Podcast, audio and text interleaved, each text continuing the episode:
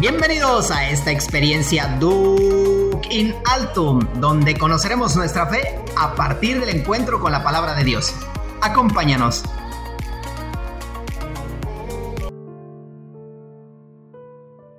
Señor, danos siempre de este pan.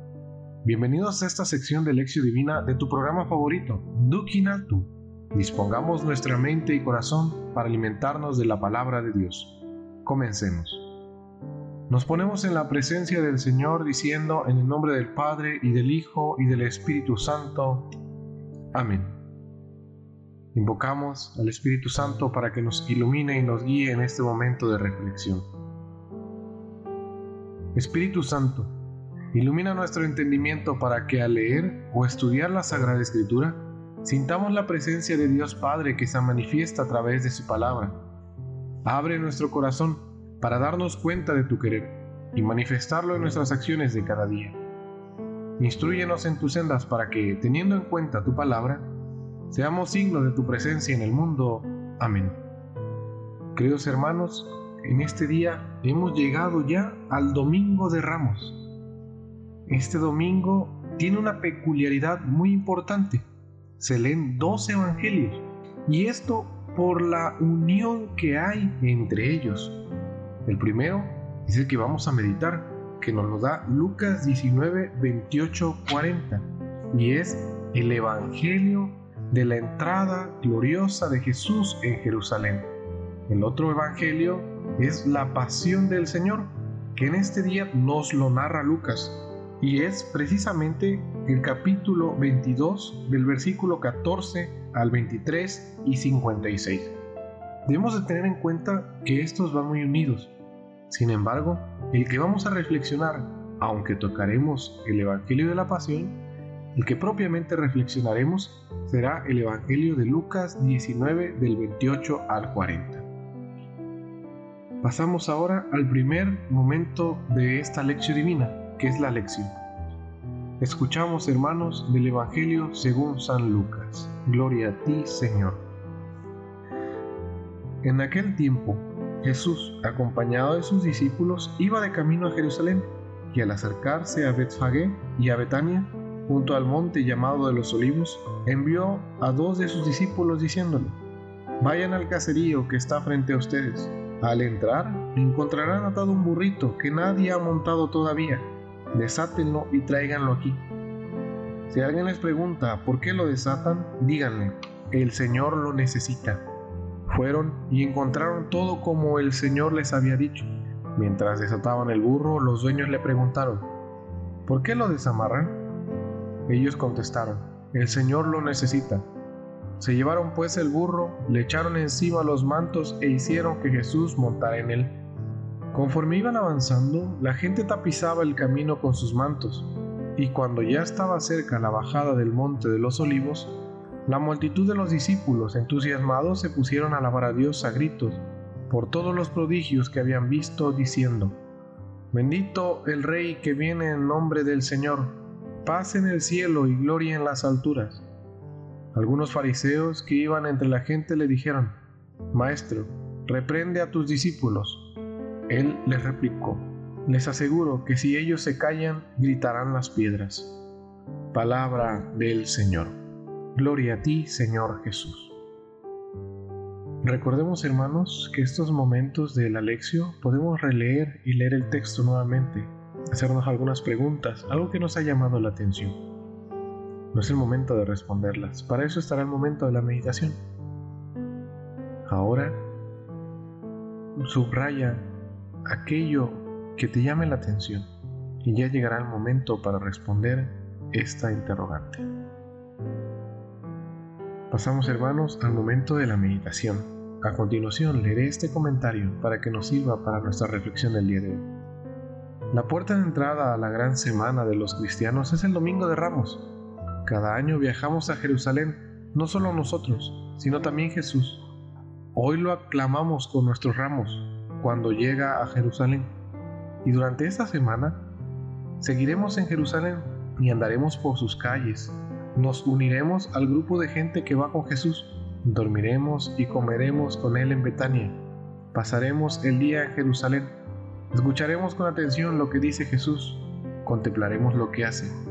Vamos con Él queriendo vivir esta semana como Él la vivió, anclado en Dios. Así, cada detalle de lo que ocurre en esta semana contiene en sí un retazo de este anclaje y está saturado del misterio de la muerte y del misterio de la vida. Nada queda fuera de este esquema, ni tan siquiera el propio Jesús. Este domingo tiene dos dimensiones muy distintas. Las alabanzas que la multitud dedicó a Jesús en su entrada gloriosa a Jerusalén, con palmas y hosanas, y luego la Eucaristía más adusta con la lectura de la pasión del Señor. La lectura evangélica de la entrada de Jesús a Jerusalén nos cuenta lo que sucedió aquel día, cuando sabiendo que había llegado su hora, Jesús decide ir a Jerusalén. Montado en un borrico, entra en la ciudad, acompañado de las aclamaciones de los discípulos. Bendito el que viene como rey en nombre del Señor. La procesión que realizamos hoy en honor a Cristo tuvo su origen en Jerusalén ya desde el siglo IV y luego se difundió a toda la iglesia. Las comunidades que pueden hacerlo organizan hoy una procesión partiendo de fuera de un lugar diferente, mientras van dedicando cantos de alabanza a Cristo, como los que resonaron en Jerusalén. Hosanna al Hijo de David, bendito el que viene en el nombre del Señor. Lo principal no son los ramos benditos, sino la comunidad que acompaña a Cristo, aclamándolo con cantos, agitando, eso sí, esos ramos que se han bendecido, porque les da un significado simbólico a la fe. Sus discípulos seguramente habían pensado que este era el momento decisivo para proclamar rey a su maestro, pero Jesús sabe que aunque parece entrar como Señor y Rey, en realidad antes tiene que sufrir como el siervo y que en vez de un trono le espera la cruz. Las dos dimensiones son importantes para hoy y van íntimamente unidas. Tal vez algunos de los que hoy vienen a bendecir sus ramos no acudan después a la celebración del trigo pascual. Por eso, es bueno que se unan a la celebración de hoy en el recuerdo de la muerte, con la lectura de la pasión y también el adelanto de la resurrección. Nuestro seguimiento de Cristo comporta a veces imitarle también en la carga con la cruz. Seguramente no será tan dramático nuestro camino como el de Él, abandonado por todos, incluso con silencio o ausencia aparente de Dios, azotado, encarnecido, clavado en la cruz, ejecutado injustamente. Pero sí tendremos días en que se acumulan los motivos del dolor y del desánimo. Por eso, también nosotros necesitamos reafirmar hoy de alguna manera, con la procesión de ramos, la confianza en el triunfo de Cristo y también del triunfo nuestro. También nosotros estamos destinados no a la cruz, sino a la vida, no al sufrimiento, sino a la alegría perfecta, aunque el camino sea como el que nos ha señalado Jesús. No todo el año será Semana Santa, o si lo es, también irá acompañado de la Pascua las celebraciones de esta semana, sobre todo las del trío pascual, son como el faro que ha de orientar la vivencia de todo el año. Es así que renovamos nuestro compromiso de seguir a Jesús con una fe pura y sencilla. Los episodios evangélicos que la liturgia quiere que revivamos hoy nos ponen frente a dos escenas claramente opuestas entre sí. La multitud que sigue a Jesús con entusiasmo, poco después cae en la desilusión y se muestra indiferente o temerosa al cambiar la situación. Antes cantaba gozoso, Osana, y luego, en el momento de la pasión, mira desde lejos, muda, impotente, incluso a veces grita, crucifícalo. Pues bien, si por nuestra debilidad en tantos momentos de nuestra existencia nos hemos quedado también nosotros mirando al Señor de lejos, en vez de seguirlo animosamente por el camino de la cruz, por lo menos desde ahora deseemos renovarnos interiormente, pidiendo participar intensamente en su pasión. Y si no se nos ha concedido llevar en el cuerpo los signos de esta comunión, que podamos al menos aceptar en el silencio, por su amor, cualquier humillación y aceptar con mansedumbre todas las pruebas de la vida. Mantengamos, pues, viva en el corazón la esperanza, así como María que permaneció fiel a los pies de la cruz, segura de que las tinieblas del Viernes Santo se desgarrarían en el alba de la resurrección. Este momento es un momento para que tú contestes las preguntas que han surgido a partir de la lectura del Evangelio. Es importante también recalcar que si puedes hacerlo, leas el Evangelio de la Pasión.